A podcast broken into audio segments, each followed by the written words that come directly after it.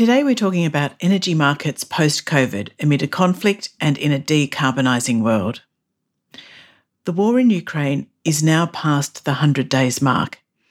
Oil and gas prices are just short of the peaks at the beginning of the war, having climbed over the last two months. Inflation is in the high single digits across most major economies. Utility bills and prices at the pump are causing a cost of living crisis. The UK, Europe, and the US have now committed to various bans on imported oil and gas from Russia to come into effect by the end of 2022, and all this takes place as vast swathes of the global economy attempt to return to some level of normalcy after two years of interruptions caused by COVID. It also takes place as the world grapples with the need to swiftly decouple growth and prosperity with global emissions to fight climate change. How is all this affecting the energy transition? My name is Julia Newbould, and I'm managing editor at Conexus Financial, publisher of Investment Magazine and Top1000Funds.com. Today I'm joined by Tom Nelson, head of thematic equity at Ninety One, the global investment manager established in South Africa in 1991. Ninety One is committed net zero by 2050 and supports investing that is aligned with the Paris Agreement to limit global warming to no more than 1.5 degrees Celsius. Tom has been with Ninety One for 10 years and is portfolio manager of the Global Natural Resources Strategy. Tom is based in London. Welcome, Tom. It's great to have the opportunity to speak with you at this time to hear what you're thinking about the extent of the shock to energy markets and how it will impact the transition to clean energy. Thank you very much, Julia. It's an absolute pleasure to be with you. Tom, can you please set the scene for us and put what is currently happening in energy markets into context for us? Yes, and I think it's very important at the outset to recognize that there are uh, parallels and comparisons to be drawn with history, but also important to recognize that uh, th- this is a unique situation. What I mean by that is that uh, there is a tendency at the moment to draw direct parallels with what happened in the 1970s, because of course in the 1970s we had a an oil supply shock uh, prompted initially by the Arab-Israeli war, um, and we clearly had a period of high inflation and very challenging overall economic conditions. Some of those situations, circumstances are in place today. And it's it's I wouldn't in any way belittle or undermine what we're living through. This is an energy shock. Uh, it has surprised the market. It has surprised all of us. And when we look back, we will look back and say, how did we ever find ourselves in a situation where, particularly here in Europe, we were so reliant on Russian natural gas and, and Russian oil? Um, however, that's the situation in which we find ourselves. So it's an appropriate comparison to draw. It's a major energy supply shock. Uh, it's come out of left field. We're now seeing the inflationary impacts. We're seeing at a consumer and at, an, at an individual level uh, the discomforts, the cost of living, etc., that comes as a result of that. And I think as investors, we need to think very carefully about what could happen from here. Again, there's a tendency to say we're going to see rampant inflation, we're going to go into a stagflationary period. Let's just see. But in the short term, undoubtedly a seismic event in global energy markets. And of course, it collides with the situation we were in before, which was the early stages of an energy transition. And energy transitions are even without a Russia type event, energy transitions are volatile and complicated. Tom, when you say that, you know, no two supply shocks are the same, can you explain some of the key differences that would have been with the Arab oil embargo and today's removal of Russia? Yes, I suppose the principal difference to highlight would be that Russia and Ukraine, between them, have a much larger or much broader influence in global commodity and natural resources markets than uh, the the overall impact or the overall effect that the Arab Israeli war and that oil embargo had on broader markets. So that was very much an oil-led crisis, and and you know the history books can show us what it did to the price of oil, uh, the impact it had on global geopolitics, international relations, etc., etc. This one is different because if you look between Russia and Ukraine together at the broad spectrum of physical commodities and natural resources which are impacted, it has effects across energy, principally in natural gas, but also in crude oil. It has very pronounced effects in agriculture, uh, in, in, in wheat and grain, uh, also in fertilizer, um, and also across the metal spectrum, um, in, including precious metals like palladium. So that, that's probably the principal difference. Um, but it's it's it's it's appropriate to draw a comparison with the 1970s. But as is always the case when one draws these comparisons with historical events from decades before, there are key similarities and learnings we can extract, but also key differences. And can you explain a little bit more about the inflation? You're saying that we shouldn't be as concerned. I I, I don't know, Julia. I think it's it's too early to say. Um, the financial and economic conditions in which we find ourselves broadly are, are different as a starting point from those in which we found ourselves in the early to mid 1970s. As I say, that there's often a tendency to say, "Oh, we've seen this before." So you get out the 1970s playbook and say, "Well, what did policymakers do? What happened to interest rates, etc., etc." It, it, it's sort of different today. I think one of the things that I'm particularly interested in is the extent to which the US as an energy and, and broad resources economy of its own is much more self sufficient today than it was in the 1970s. So in the 1970s, once, once if you like, Middle Eastern oil uh, as a supply source to the US was jeopardized or cast into doubt, you know, that created a major political and broader geopolitical hiatus. Of course, America today is in a very different position. Uh, America is entirely self sufficient in natural gas, it, almost entirely self sufficient in crude oil, inc- including products. So the, the American economy and the extent to which it is affected, but also the way that that affects American uh, foreign policy is quite dramatically different from what it was in the mid 1970s. And Tom, before we go on, can you provide a bit more around what you mean by third energy transition? Yes. So the, the concept of the energy transition is effectively the move from one principal energy source uh, onto another. And so if we if if we look back at historical changes, um, and, and I'm painting with a relatively broad brush here, but effectively we moved in the 19th century or over the course of the 19th century from burning wood and biomass, we moved towards coal uh, the Industrial Revolution, uh, the dawn of the age of steam, etc. Over the course of the 20th century, we moved from burning coal to using oil and gas.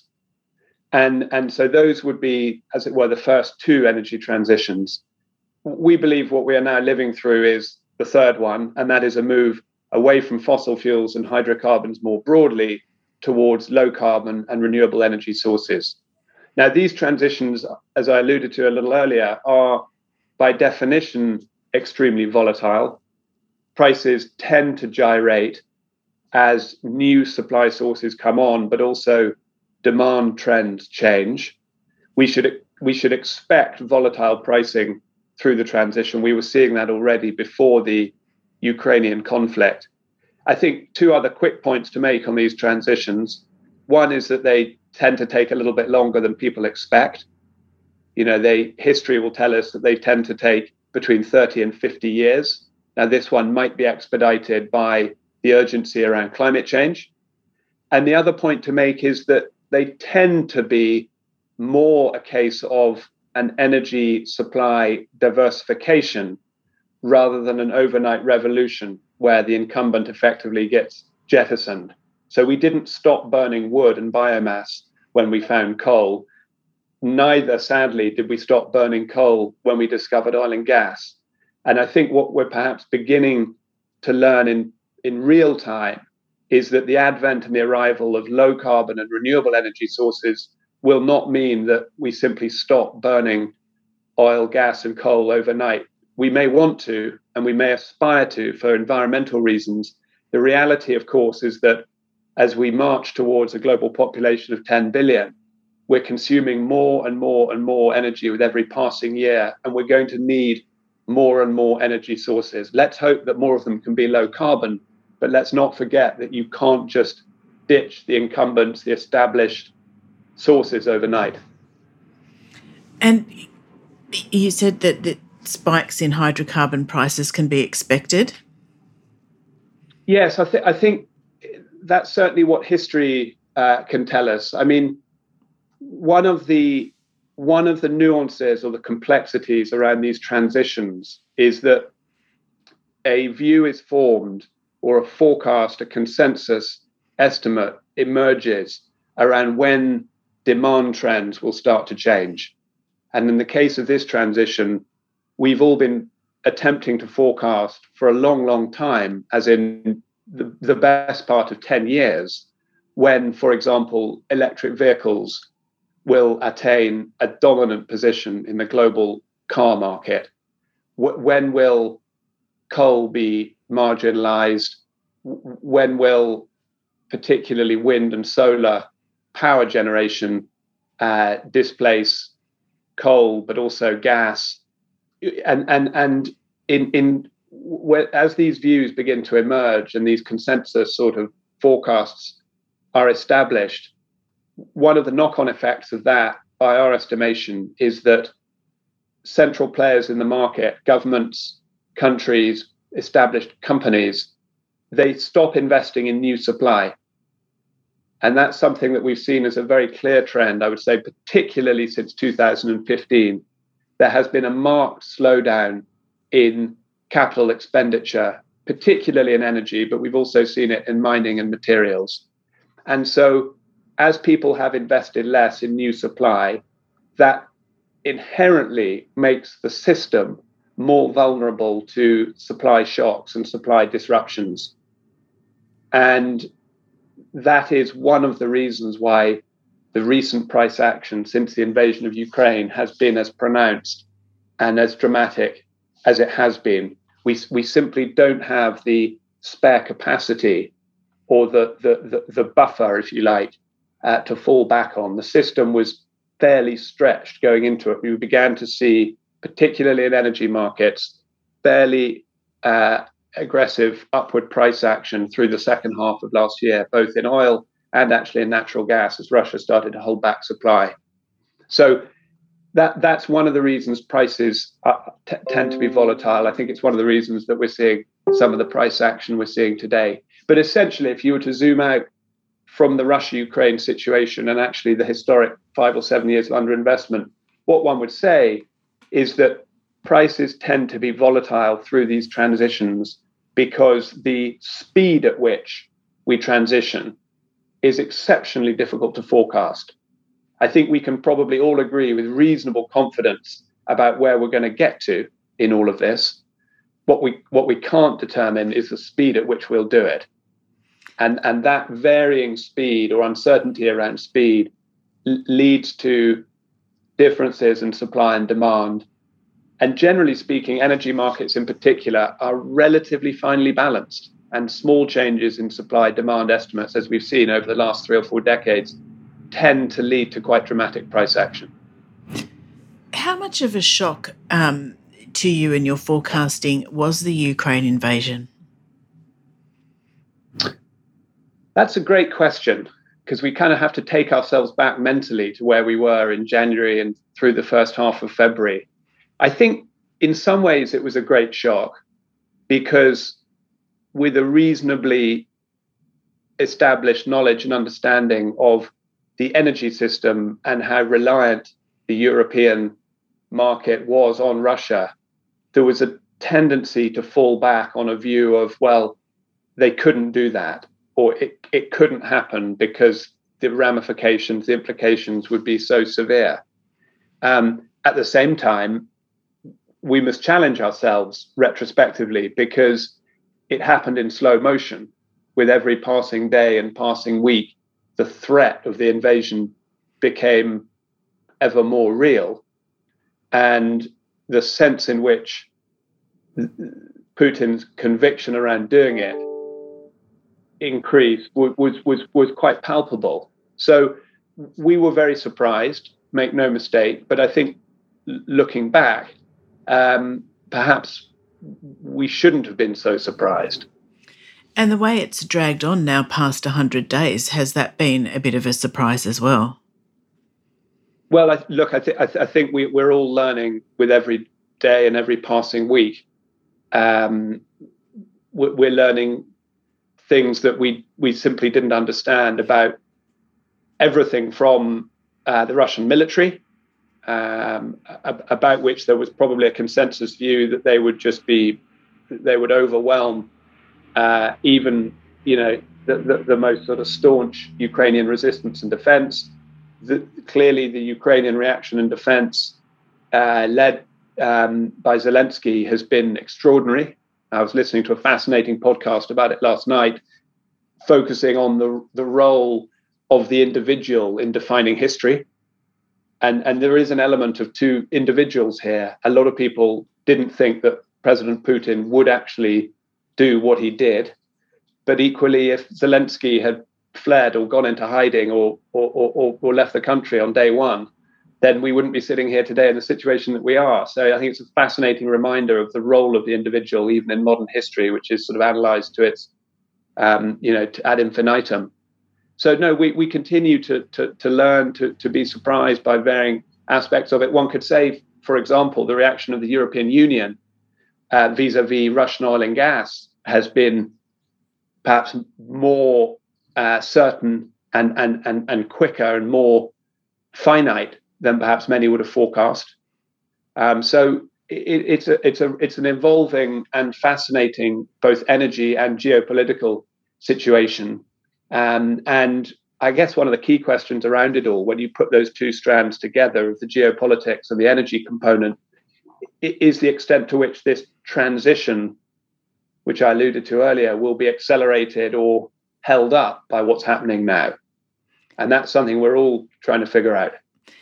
And so the investment before this all happened, would it have been um, too low? Should there have been a greater investment in the transition? I think, yeah. So I, th- I think there's a couple a couple of things there. We we I mean, the European move towards low carbon and renewable energy was uh, was accelerating, and uh, the European energy landscape today versus 10 years ago in 2012 is is is almost unrecognizable. I think one of the challenges was that when you think about the what we conceptually call the energy trilemma, which is trying to balance security of supply, with favorable economics of supply and then environmental footprint, we spent a lot of time, as many others had done, looking at environmental footprint and favorable economics. And clearly, on both of those, the move towards low carbon was very well supported.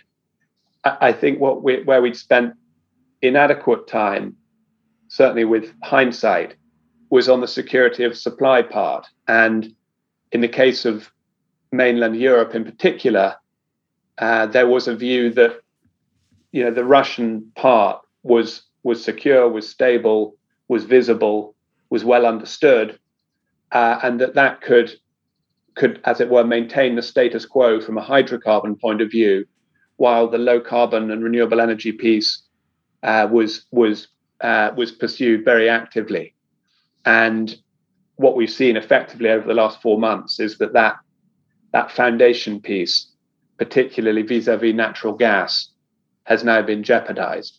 So it, it, it's a it's a very very unusual coming together of these two events: an energy supply shock and an energy transition. We've seen energy supply shocks before. We've seen two energy transitions. We've never seen two collide. So, Tom, a defining element of the transition is the urgent need to tackle climate change could this lead to a faster transition? Are people really um, pushing for it? And does does this war in Ukraine mean countries, especially in Europe, will accelerate transition? I, think this is this is a, a, a classic case of separating the time horizons. And what I mean by that is that ultimately, as a result of this Russia Ukraine conflict and the, the reaction by the European Union to Russian hydrocarbon supply more generally, I, strongly believe that that will, over the long term, accelerate the transition. In other words, the urgency to move to reliable, dependable, in many cases, homegrown sources of low carbon energy. That that is that, that, that we will get there quicker as a result of this. Unfortunately, in the near term, I think we're likely to see some adverse impacts from a transition point of view because you can't take away 35 or so percent of Europe's natural gas and not create in in in other parts of the energy matrix n- not create heightened levels of demand for other things. So we're likely to see more coal burned in Europe in the very short term. We're likely to see Europe become a very strong bidder and probably the first port of call for global cargoes of liquefied natural gas we can expect to see something of a race to establish um, and build out uh, greater levels of uh, regasification capacity. So, the ability of Europe to import that liquefied natural gas from places like the US uh, on a more global footing, because all of these things, of course, are interconnected. If Europe becomes the highest bidder for global liquefied natural gas cargoes, cargoes that would have gone to Asia will get diverted to Europe, and Asia, as a result, is likely also to burn more coal in the short term.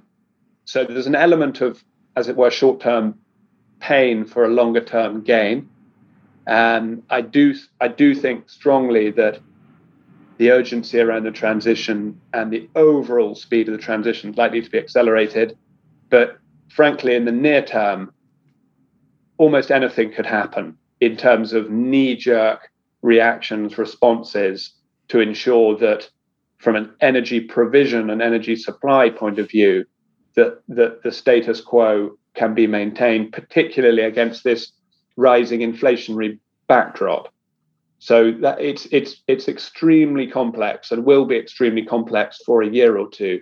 But I think it will mean that the longer term race is won probably a bit quicker. So, what we haven't really talked about a lot is the need for transition metals. Can you go into that a bit more and how that's being affected by the geopolitical climate?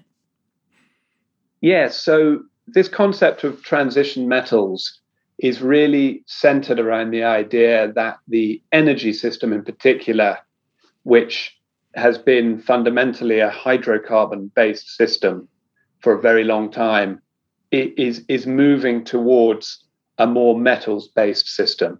Uh, and what we mean by that is that uh, as you move towards um, a greater percentage of power generation uh, coming from low carbon energy sources, you're going to see a greater reliance on uh, on metals. Also, the broader concept of electrification more generally, the electrification of everything, as some people refer to it, is also going to put in place a structural tailwind for metals demand. So, just to bring that to life a little bit, if we think about, for example, um, an electric vehicle versus an internal combustion engine car, and you look at the quantity of copper which is included in the EV as as com- compared to the ICE, uh, it's around three times more.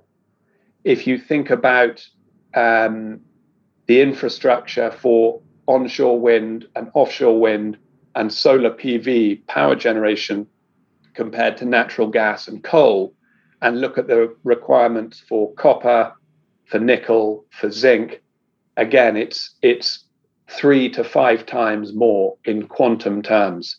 So this move towards low carbon, which is from an environmental point of view, absolutely the move that needs to be made, is going to create exceptionally high levels, and I would argue sustainable, sustainably high levels over the next three decades of um, of, of metals demand.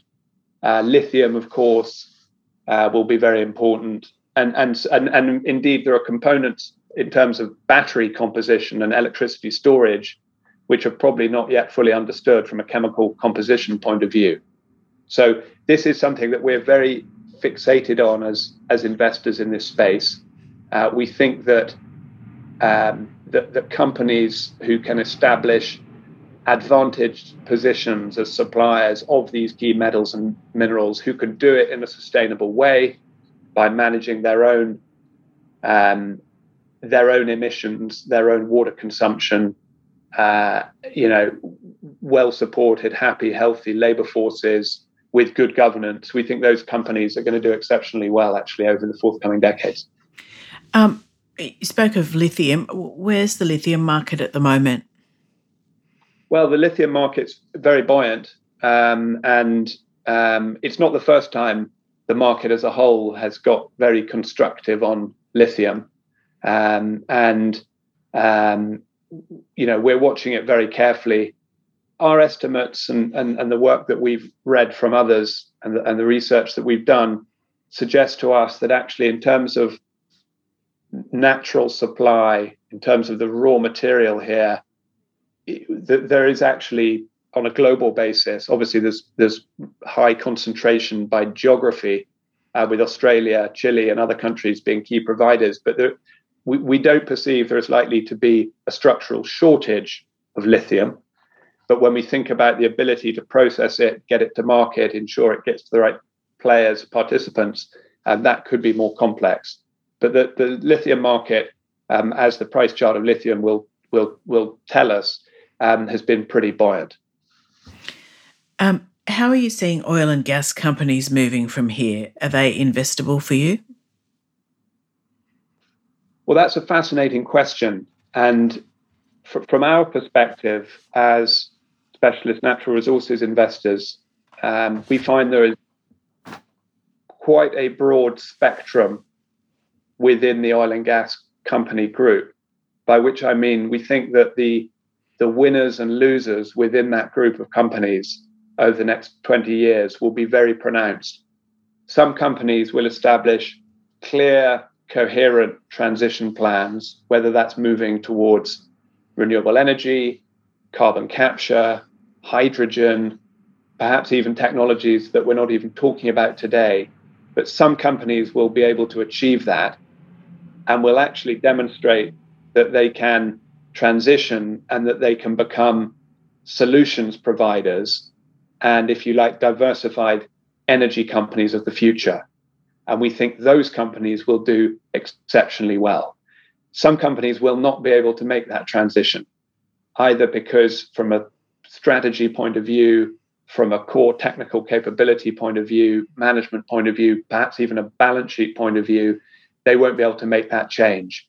So we expect a, a very interesting decade or two in front of us for, for oil and gas companies. We think there will be really strong winners and we're very excited about uh, about gaining exposure to those. But we also think there are companies that won't be able to make it. And if I was just to identify a couple of names or a couple of groups of companies within the market, we're we're very we're very optimistic about the prospects for some of the European integrated oil majors. Uh, we spend a lot of time working with BP and Shell and Total around their transition plans. They each have a different approach, if you like, to this energy transition. They're pursuing different technological and business opportunities in within low carbon. Um, but but the ability of us as investors in these companies to, to buy those stocks today on five, six, seven times earnings against a backdrop where a lot of people are not comfortable to own these names. That, that as active investors, we can buy these companies, we can engage with the management teams, we can help them to drive this transition. We think that's a tremendous opportunity. Absolutely.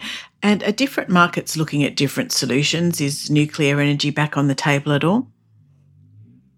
Well, it is, and, and it's it's a fascinating time for nuclear because one of the points I made earlier about these transitions is the sense in which it's an energy diversification rather than an overnight revolution.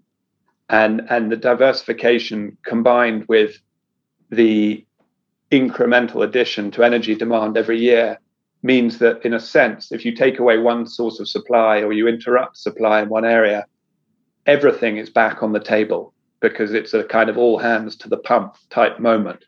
And so nuclear is is is, is right back in in the frame, and uh, you know we we will see. We've heard and seen this year some encouraging signs of technological breakthroughs um, around nuclear technology.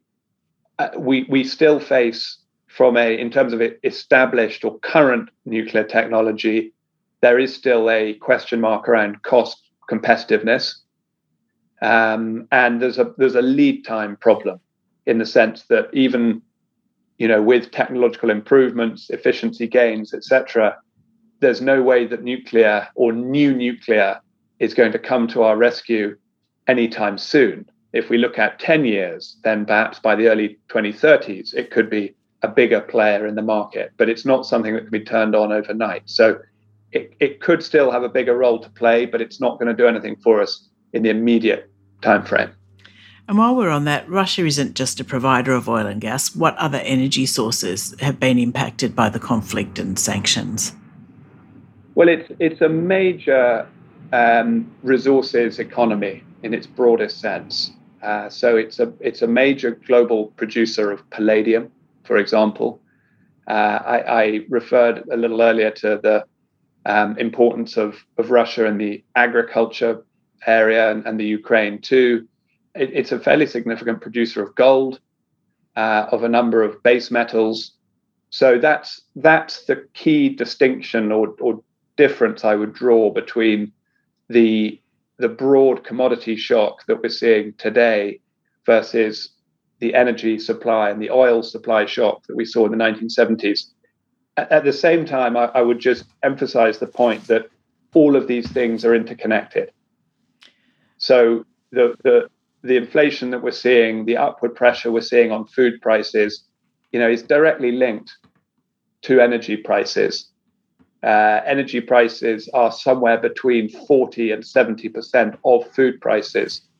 When you think about fertilizer, when you think about transportation, distribution, etc. So all of these things are interlinked but but we cannot overstate the, uh, the, the role that the Ukrainian invasion has played in all of this. So, how can portfolio managers and CIOs look at best making their investments in renewables and achieving carbon zero targets in the current market? I think there's a number of different ways that CIOs, portfolio managers, asset allocators c- can get after this. Um, we think there's a really compelling investment opportunity in investing in companies that will be direct drivers of decarbonisation, because we think that this this move towards low carbon, this broad decarbonisation of the global economy, is something that is going to be a a structural move, a, a, a sustained structural change for two to three decades. So we, we think that if you can identify the companies that will be, if you like, the global leaders in that change, then that will be a very profitable place to be. I, I, would also say, circling back to the comments we made around transition metals and transition materials, I think the other side of the coin here, if you like, in gaining exposure to the renewable energy and decarb trend, the other side of the coin is identifying resources, materials, in some cases, energy companies who, although in today's world and today's business model may look like, as it were, the big emitters, whether it's an integrated energy company that's got predominantly oil and gas, but a small bit of low carbon, if that's a, a business with a market capitalization of 100, 200, 300 billion, and they are actually early in the journey from hydrocarbons to renewables in terms of rate of change and ultimately where the company will end up. I think those businesses, whether it's in energy, in mining, in agriculture, will be a very interesting way to get exposure to that, as I say, that broader renewables and decarbonisation theme. And what's really striking to us looking at today's market is, is the fact that these stocks trade so cheap.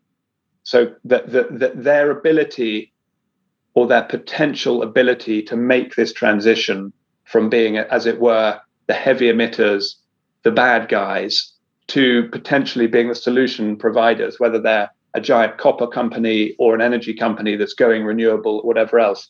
That's clearly not being priced by the market today. And if they can make that shift, then I would argue that they won't trade on five, six, seven times earnings. And that's that's very exciting to us because there is potentially a sort of arbitrage or a pricing anomaly which which we can exploit. So can you give us a couple more tips of what they might be, those companies? Well, we, we're generally speaking, we're pretty constructive on the European oil and gas majors.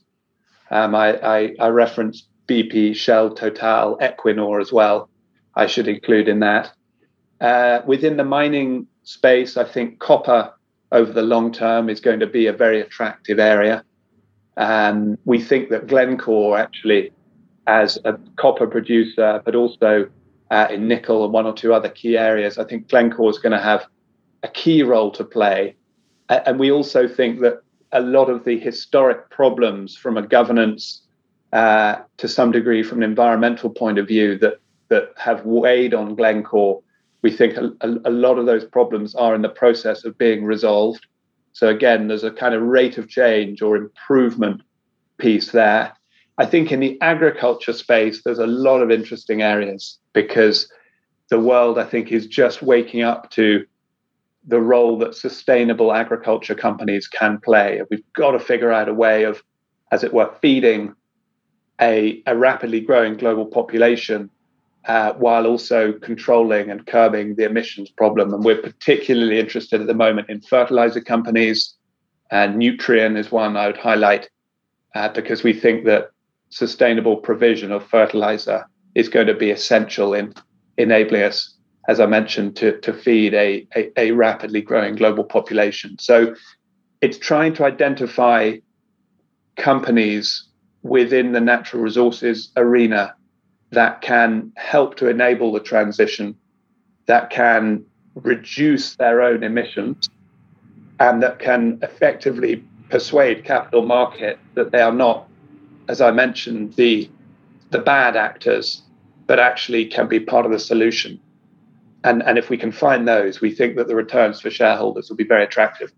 Thank you very much, Tom. That's been really enlightening and it's been great to chat with you today.